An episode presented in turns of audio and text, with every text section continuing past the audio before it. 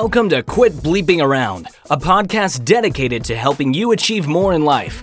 Here's your host, Christina Eanes. Hey, Super Achievers. For this episode, I'm interviewing Darrin Schenk. Darrin is a former pro racquetball player, now coaching racquetball, fly fishing, and the VP of sales for Triage Now. Welcome, Darrin. Thank you for joining us today. Uh, thank you very much for having me. I am very interested in this topic. Uh, but before we jump into it, can you share a little bit about your background with the listeners? Sure. Um, for a large chunk of my adult life, I, I got the opportunity to pursue a, uh, a professional sport, um, not a top tier sport like football or, or, baseball or something like that, but I was a professional racquetball player. Um, I, growing up as a kid, as a teenager, that was the one thing I was sure that I wanted to do. I didn't have any aspirations uh, academically to be an architect or go into finance or something like that. Um, but I knew athletically that I had a window of time to pursue something. And uh, I I got exposed to racquetball pretty early on in my teen years, and uh, I was the uh, there isn't a prototype body for that. Um, if you're if you're a tennis player, you need to be tall, right? That's kind of a given. And uh-huh. so I'm not a tall guy, but uh, I'm fast and I uh, have some you know other attributes that lend itself well to racquetball. And so I progressed through that pretty quickly. Generally speaking, and uh, when I was t- turned 24, I, I turned professional and played on the pro racquetball tour for for six years um, that uh, was about 22 to 25 events a year around the US, with a couple of events sprinkled in Canada and Mexico, and achieved a top uh, top 20 ranking in the world for three of those six years. Wow. And uh, enjoyed it a lot. I got to travel all over the US and and as I said to was in Montreal and some other places in Canada and some some really nice places in Mexico as well. And um, it was the best personal growth vehicle that I could have had at that time in my life. Fast forward a little bit, um, when I turned 30, I finally decided to retire and get a real job. And so I've, I've always gravitated towards sales. Um, I did end up going back to school through uh, University of Phoenix and finishing and you know getting a degree in, in business marketing. So that lended itself well to my to my sales career and did everything from medical uh, was a medical sales rep for Johnson and Johnson in their orthopedics uh, and trauma division. Um, did that for about three years, and uh, also was in the corporate relocation space for a little while. And now my day job, uh, I am in the telephonic nurse triage business. So I am the VP of sales for Triage Now, which is a uh, company that's about eight years old. I've been there since day one we were not first to market. That that type of industry has been around for about 20 years. We came along and kind of made the 2.0 version of, of that process. And so we have a twofold purpose, which is to guide injured employees to the appropriate level of care while also having positive benefits financially and other reasons for the employer as well. And so I sell that service nationwide and I'm happy to have a client base of uh, very recognizable names such as Liberty Mutual and Goodyear Tire and General Mills and American Red Cross. But I'm also happy that we continue to work with very small companies and offer the benefits that we bring to the table to everybody, not just the Fortune 500 crowd. Nice. So that background actually perfectly leads us into our topic of today. well, so I, tell us about why uh, we should not make a job out of our passion. Well, I I learned this the hard way, and I that's the thing I'm trying to make sure that people understand is that um, we all hear the same advice all the time. If you find a job you love, you never work a day in your life. Well, if you've done anything on the entrepreneurial side of the fence, you certainly know that's not true, right? You're basically signing up, signing your yeah. life away to work all the time to never have you know there is no off switch when you're an entrepreneur and so while for some people uh, like my boss that's that is absolutely how he functions best and what he needs for me i have a more i have a need for a more diverse approach uh, to my daily and weekly life um, i being a competitive athlete for as long as i was I definitely understand the need for 100% focus on something to achieve the absolute best out of it. But the downside of my approach in my athletic career was that I, I, I did that to the point where I burned out after six years of it. And not wanting to replicate that in my professional life, I try to keep my day job and my hobbies separate. So while I do love my job and I love my company and the people that I work work with, um, I definitely clock out on Friday at five o'clock and I clock back in on Monday, and I don't have the burden of of having that omnipresent in my life all day every day when I played racquetball, that's all I ever did. It's all I ever thought about. It's all I, everything I did was preparation for the next tournament that I was, or competitive event I was going to. And in between tournaments, I was teaching lessons and running racquetball leagues and things like that, trying to scrounge out a living. And I, unfortunately, much later on in life, found the key approach that I should have taken. And if I would have been a profession, if I would have been a professional racquetball player who in his day job was a fireman, that would have been the perfect complement to what I was trying to achieve athletically. If I would have had a solid day job that paid the bills, um, firemen work long shifts, so they end up working 10 days a month and have the rest of the month off. Uh, there are opportunities to even work out while you're on the clock I could have easily traded shifts with people when I needed to travel to an event.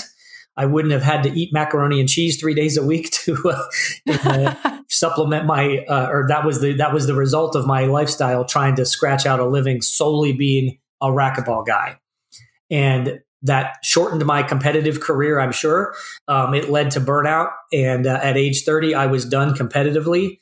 Um, luckily for me, I segued into coaching after that and that's how I'm still involved in the game. But something that was an absolute driving passion for 15 years of my life uh, got to be something that I couldn't stomach one more day on the court of.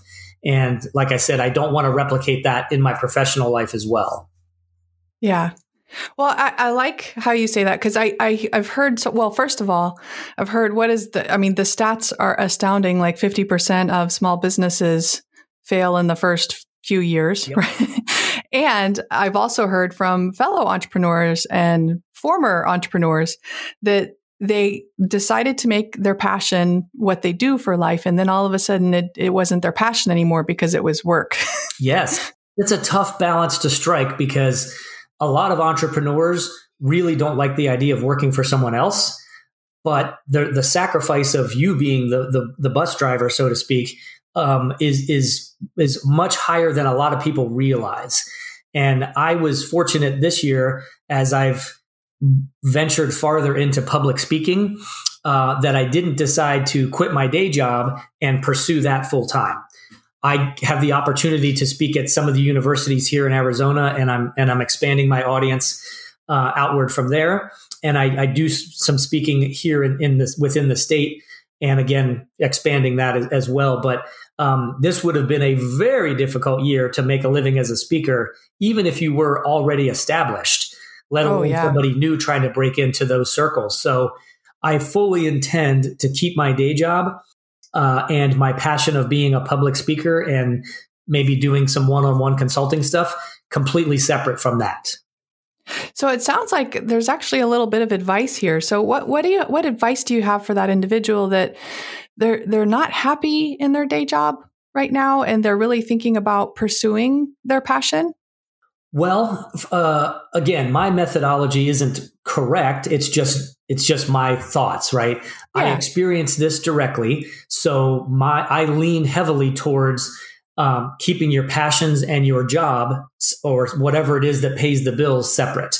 Um, that doesn't necessarily work for everybody, but I would highly recommend that people really spend some time with people who run small businesses or are entrepreneurs and trying to get something off the ground and really understand if that's the direction that you want to go, what you're truly getting into everybody who writes out a spreadsheet and puts numbers on a page and says, okay, well, here's my projected revenue, we'll be profitable in 18 months, et cetera, et cetera. Um, that's that doesn't always work. So if it Yeah. doesn't, now what? And some people will tell you you've got to go all in. It's the only hope you have of making it. Uh, you know, the, the problem is there's a ton of pressure with that. And so, first of all, you know, really do your homework on is that the right path for you? Secondarily, can you do something else that gives you a safety net while you get this this other venture up and running? And then when that gets close to or eclipses financially what your day job does, or at least covers the things that you need to have covered on a monthly basis, and then you can continue to build from there. That, in my opinion, is the time to make the switch. Yeah. Or, or it, it also sounds like maybe if, if you're not happy with your job now, find a job that you may not necessarily like, but it has a flexibility to allow you to try out different things while you still have a safety net. Uh, it, yeah, with with a little, you know, obviously that's it's it with context. It would be easier to advise a specific individual instead of you know giving blanket information. But Oh, yeah. for example, if you, I have a friend, a, a very good friend who's an architect, and he went back to school to be an architect. That's what he does and has done for the last 15 years. Well, he's pretty sick of being an architect at this point. Luckily for him, he has the personality and now he has the the uh, industry background to transition into a sales role with that same company. But that's rare. A lot of times, if you have a specialty degree or experience, um, you're kind of locked into that stuff. So the the I guess the the big picture question is what would make you happy? Do you want more time? Do you need more money? Do you need both? Can you sacrifice time for money? Those types of questions for me have always been kind of front and center. I'm willing to sacrifice money for time. As I mentioned, I, I love to fly fish. Uh, I coach the ASU racquetball team. Um, that's been a big passion of mine for the past 14 years. And so those are things that are completely outside of work that that do I have to allocate time for each week and don't re- uh, don't generate any revenue whatsoever. The coaching job is a volunteer go- gig. So, uh, but it's one of the most personally rewarding things I've ever done. So I will sacrifice a little time away from work where I am not, you know, doing my sales job and, and generating revenue, which generates commissions. I will shave a couple of hours a week away from that to allocate it to something that I absolutely love and and personally fulfills me more than pretty much anything else I do. Again, that's my approach, uh, but I Yeah. think enough people explore that fully before they make a decision on okay, well, this is this is what I want to do. I want to start my own company and make more make more money and be able to either sell it and have a successful exit or just run the company and get it to the point where it can kind of run itself and I can come and go as I please. For for lots of Yeah. people, that's the goal. Yeah. Well, I like that you are presenting a, a different perspective because so often, you know, we hear it's, oh, we have to go and, and make more money and, and we can become millionaires and stuff, but it may not be, it may not be rewarding and it's, it could, it's like winning the lottery too, right? So, right. Well, yeah. I'm I am I'm I'm a, definitely a contrarian in a, in a bunch of ways. Um, and one of the things that when I when I talk to the university students, uh, something that I throw out there that they I can tell by the look on their faces they've never heard this before. I, I actually Yeah. recommend that they live their life backwards. You're going to graduate from a prestigious university. You have a resume that says you're ready for the real world. Get a job, save up some money, take a year off, and travel the world. Pretend you're Ooh. retired now while you're young and healthy and can do crazy things and and uh, you know financially recover from a year away from from the business world and things like that. Um, that those things are so personally uh, important for for your overall view of the world and and your opinions and things like that. Um, and yet everybody thinks that you know you you go to co- you go to high school, you go to college, you get a good job, you're there for a long time, you retire, and then you you know relax and live your life. And there's no guarantees. I mean, I I unfortunately I have a personal reminder of this. Um, in 2015, I was in a, a head-on collision with a wrong way drunk driver, and Ooh. I walked away from that act that that crash uh, with literally a only a scar on the back of my left hand, and it's a small. Wow. One. However, it was a real clear and present reminder that there that tomorrow is promised to no one. Exactly. I was on my way to go fly fishing with my dad. Luckily, he was not in the car. Uh, I was meeting him somewhere, and it happened five o'clock in the morning in the middle of nowhere uh, in a construction zone where I had nowhere to maneuver around this person that was down to one lane. And I came to, I went from 70 miles an hour to a dead stop just like that. Wow. And the, it took the ambulance 45 minutes to get there. So I had lots of time to think about how, how lucky I was to have walked away from this. And it really kind of was a, it, I, in some ways it was a, a good reset for me because I had always wanted to pursue public speaking and I and I never took any action to do so. And that was kind of the catalyst for me to put that into play.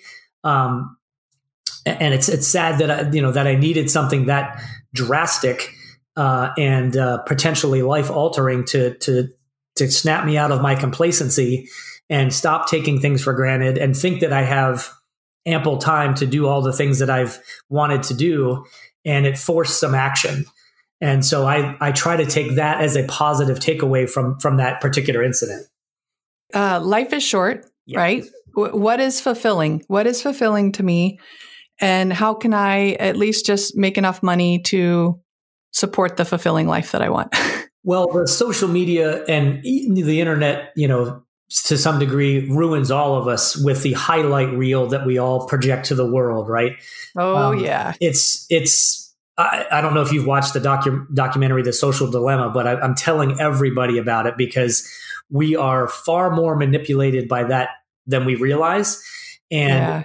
That's something I speak strongly about in the in the universities as well. Is that you know th- that's not the measuring stick, right? The picture of somebody. Yeah uh, partying in Ibiza or um, sitting on the back of a yacht smoking a cigar. You know, well, here's a perfect example. I have a friend who owns a private jet company here in Scottsdale, and they literally had to hire security to keep people from jumping the fence to take selfies in front of a private jet like they had just walked off the jet. Uh-huh. He has to have people full time that keep the keep people from doing that, right? That's crazy because yeah. you weren't on the private jet. You just want to give the the illusion that you were. And yeah. if we use that as a measuring stick for happiness and success, we're all doomed. yeah. so what I try to make people understand is look, you, you, you we all have bills to pay. So w- above and beyond that and preparing for the future of course, what what do you really need to be happy? Because you know, having a five bedroom house with uh, with one child and you and your spouse in the house is probably really overkill, right? And so, yeah. why are you spending that much on your mortgage when you could downsize, put that money into your child's college fund or a vacation fund or whatever you decide, or you as a family take three trips a year instead of one? Whatever it is that brings joy and experiences to your life is far more in uh, beneficial in the long run than you adding dollar uh, dollar signs in your in your checkbook, right? It's just uh, it takes a while for people to learn that, but hopefully most of us eventually figure that out. And so I'm just trying to help people do it sooner rather than later. Yeah. I love that mission. So, speaking of social media, what are some ways that uh, people can learn more about you? Oh, thanks. So I, I write a blog. Um, it's uh, kind of therapeutic in some ways, but it's some I, I tackle a bunch of different topics. I'm I'm a, a generalist, I guess you could say. I, I, write about everything from you know current events to um, some of my topics are you know sales tips and tricks, or I had an experience with one of my athletes, and you know here here's a a quick synopsis of what the, the takeaway lessons were, whatever it may be. Um, so that is called darrinchatter.com. Um, and then on social media, on Twitter and um, LinkedIn and Instagram, it's also uh, Darrin Chatter, and that's D A R R I N C H A T T E R. And I'm, you know, I, I don't share every single facet of my life. I'm picking and choosing things that I think are helpful or inspirational in some ways. Uh, I do push out notices about a new blog being up and things like that. Uh, so it's not the uh, it's not the the behind the scenes version of my life that some people do, where the camera's running twenty four seven. Um, oh goodness! uh, it, it's uh, even some of my workout stuff. You know, my wife and I do a lot of stuff outdoors, and so we'll record us, you know, running up and down hills at the park or something like that, with just a little message of, "Hey, you know, get off the couch and go do it. You'll feel yeah. much better," kind of a thing. That's kind of how I utilize social media. Nice. So no private jet photos. Correct. nice. So, what final piece of advice do you have for our listeners today? Um, without a doubt, find what makes you happy and build a life around that. I had some great life advice imparted to me a little while ago that I that I share as often as I can, and that is decide the lifestyle that you want to lead, and then find a career that facilitates that lifestyle not the other way around. Everybody uh, does it the other way around, where they go to school, they go out into the business world, they they end up in a job that they were shooting for, to in terms of you know position and money and things like that, and now they're trying to build their lifestyle around that. The person who gave me that advice, his goal was to ski no less than six weeks a year. So he went to dental school, and when he's skiing, he has uh, hygienists who are running the chairs and doing the general cleanings and stuff like that. So the business is still functioning just fine without him. Anytime he chooses to be gone, his uh, his name's Jim. He is uh, seventy this year. Wow. He has only missed two years in his professional career where he did not ski six weeks a year. One, he got injured in the first week of ski season, and the other time he had pneumonia. Other than that, he has met that life goal of skiing six weeks a year every year for his 50 years as a as a dentist wow so that's a to me that's the perfect model model to follow right figure out how you want to li- live your life so that you're the happiest and then create a career that would facilitate that I love it. Oh, thank you so much for do- joining us today, Darrin. My pleasure. Thanks for having me. If you'd like to learn more about Darrin, visit his website at darrinchatter.com. Is it possible to have fun while developing yourself? Take a look at Christina's latest book, Life is an Escape Room, to see how the lessons learned through escape rooms apply to achieving more in life. Visit lifeisanescaperoom.com for more information.